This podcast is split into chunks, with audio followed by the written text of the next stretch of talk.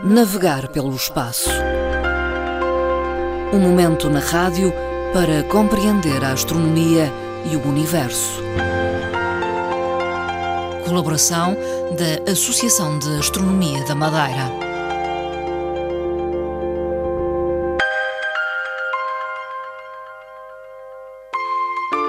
Retomamos hoje a rubrica Navegar pelo Espaço. Voltamos eh, a ter como colaborador Fernando Góis, é presidente da Associação de Astronomia da Madeira. Boa tarde, Fernando Góis. Ora, muito boa tarde, caros ouvintes, bem-vindos a este programa. O tema eh, principal de hoje tem a ver com Apophis um asteroide que uh, é tido como o maior inimigo da Terra. Quer explicar isto? Apophis é de facto um asteroide.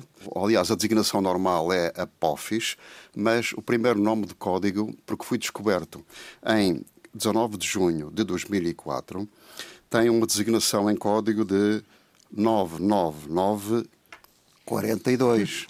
Entretanto, o seu nome.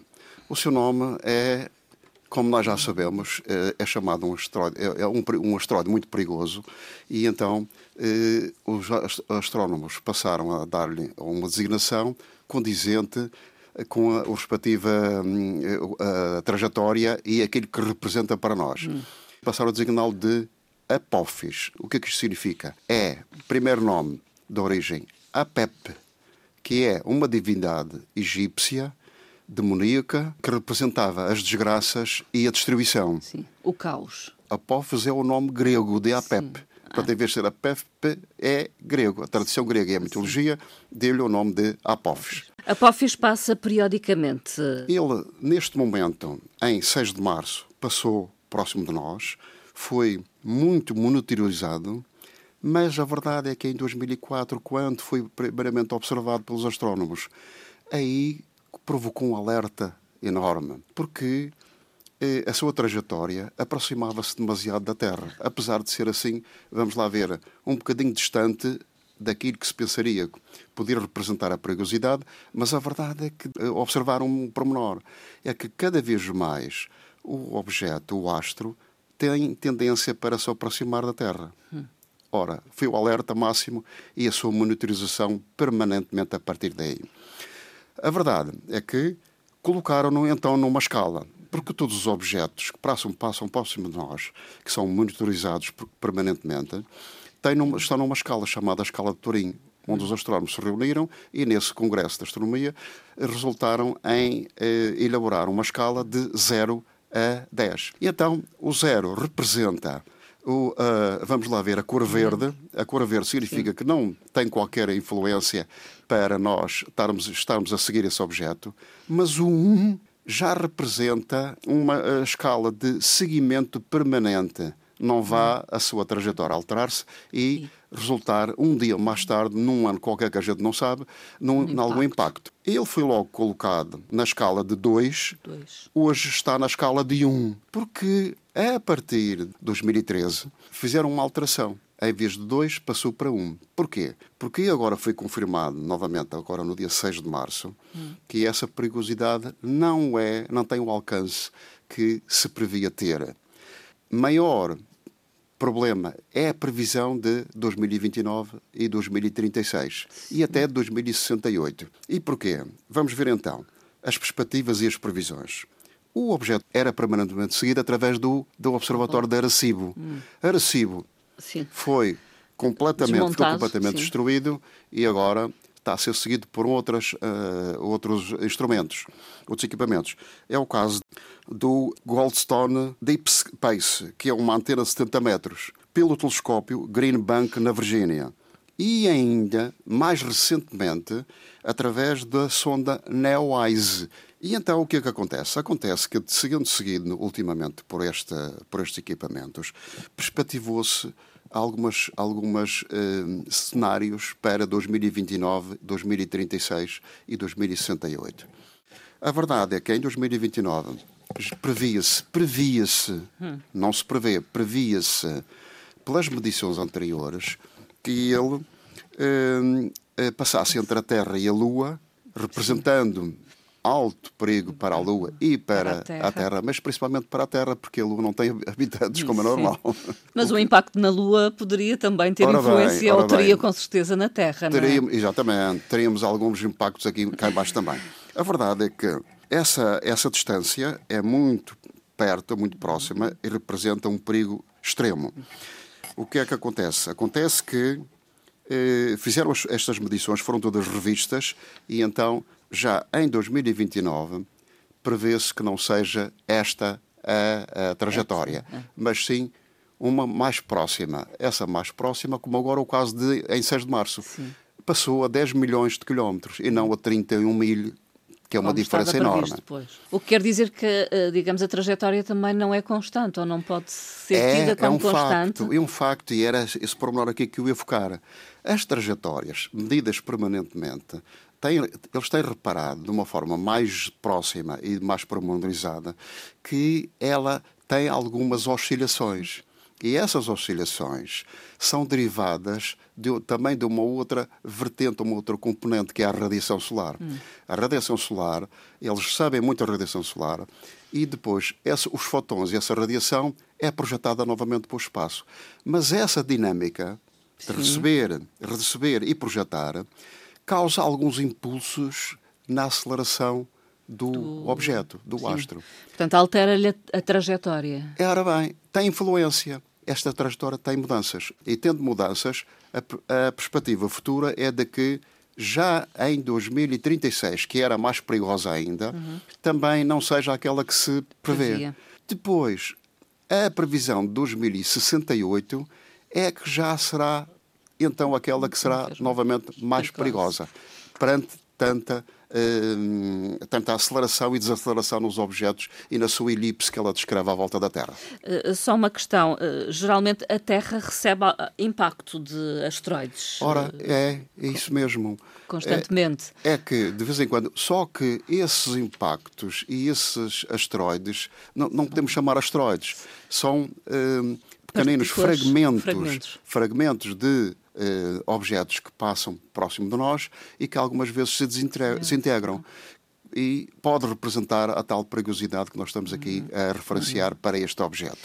Uma referência ainda à contribuição das mulheres na ciência do espaço e a contribuição da mulher portuguesa em particular. Talvez possamos associar eh, este tema ao facto de recentemente ter eh, eh, assinalado o Dia da Mulher. Sem dúvida. Nós aqui estamos, aqui estamos a posteriori, não podemos fazer nenhuma, nenhuma ah, sessão de gravação anterior. Deixei, reservei para este momento falar um pouquinho sobre isso e é sempre oportuno falar.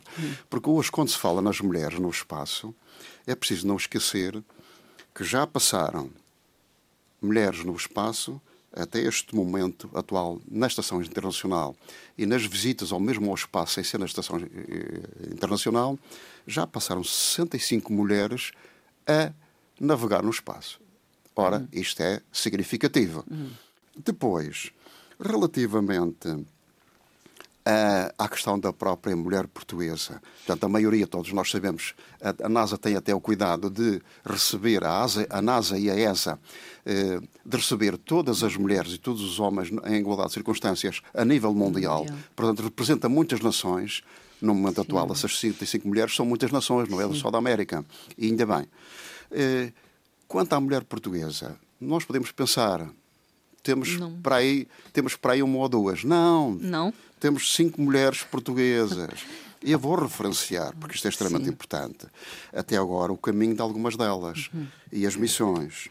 Nós temos, por exemplo, a primeira mulher que trabalhou na astronomia e propriamente em missões do espaço é a nossa amiga Teresa Lago.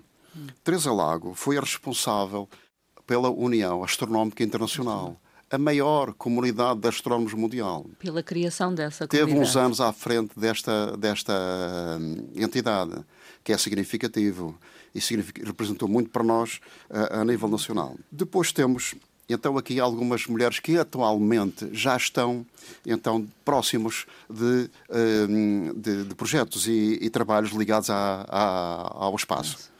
Por exemplo, temos a Ana Pires, uma mulher de 38 anos, do, do Norte, que tem o curso de astronauta. é engenheira de geociências e entrou no projeto POSSUM, que liderava todos a formação dos astronautas. Portanto, é extremamente importante este caso. Temos uma uh, jovem, a Catarina Oliveira, 36 uhum. anos, que tem, no momento atual, a seu cargo, uh, um projeto muito importante que é o projeto do telescópio Webb, James Webb, que vai ser lançado em 31 de outubro próximo e que vai liderar a nível, uh, a nível internacional a eh, observação das estrelas da nossa galáxia. Mas como? Através do, do, do, do telescópio James Webb, que é o mais avançado que até agora vai surgir. Isto é um dos trabalhos mais importantes a nível do espaço.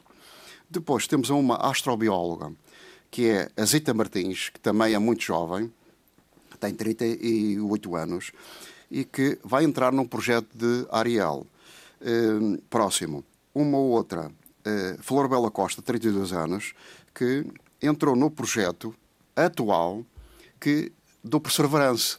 Hum. O Perseverance que, que, que está no agora a Marte. Sol de Marte. Neste momento está a deslocar-se, o início da deslocação em Marte para os seus estudos e, enfim, e, e pesquisas. E uma coisa é esta: ela é responsável pela forma como há de ser conduzido o helicóptero ou o drone. Hum. Ora, isto representa muito, muito, para nós num projeto que é Marte, que no momento atual é o mais importante de todos. Cinco isto mulheres. para dar uma ideia de que cinco mulheres, Teresa Lago, Catarina Oliveira, Zita Martins, Florola Costa e Ana Pires, cinco mulheres, mas existem outras mais, só que estão em, Na retaguarda, em, lugares, em lugares de retaguarda e não do topo é muito importante para Portugal. É um grande orgulho para Portugal ter estas mulheres à sua frente. Uh, Fernando Góes, uh, vamos fazer uma alusão a uma pergunta que aqui deixamos na uh, passada emissão do Navegar pelo Espaço. A pergunta era qual a duração do dia no planeta Júpiter? Ora bem, temos a resposta de um jovem, João Gonçalves, estudante, Sim. e que deu a resposta certa, 9 horas e 56 minutos. Portanto, este jovem pode, em qualquer momento, solicitar uma das nossas, a ida a uma das nossas atividades. A verdade é que elas estão neste momento fechadas. Será no momento oportuno. Temos aqui claro. já uma série de pessoas que já responderam e que ficam a aguardar o momento oportuno. Quando arrancarem as atividades Exatamente. em campo, eh, serão com certeza convidadas a participar nelas. Exatamente. Uma pergunta para uh, deixar aqui no ar, uh, para ser respondida pelos nossos ouvintes. Ora, a próxima pergunta é muito engraçada, mas penso que também qualquer jovem vai lá, vai lá uh, buscá-la facilmente. Mas a pergunta é: como se designa a maior cratera da Lua? Elas são centenas de crateras. Uhum. O qual será a maior? A maior até fica um bocadinho desviada da nossa visão quando olhamos para a Lua, mas está lá. É uma cratera que tem 225 km de diâmetro. Fica essa nota que ajudará na busca por uma resposta correta a esta pergunta, que pode ser enviada para a Associação bem, de exatamente. Astronomia. Esta pergunta pode ser enviada para, através do Facebook para o, para o nosso contacto, toda a gente sabe, ou então para o nosso e-mail. O e-mail, repito sempre, a a m arroba astronomiamadeira.pt. Fica o convite, Fernando Góes, voltaremos a falar em breve. Muito, Muito obrigado. Até à próxima, Até caros à próxima. ouvintes.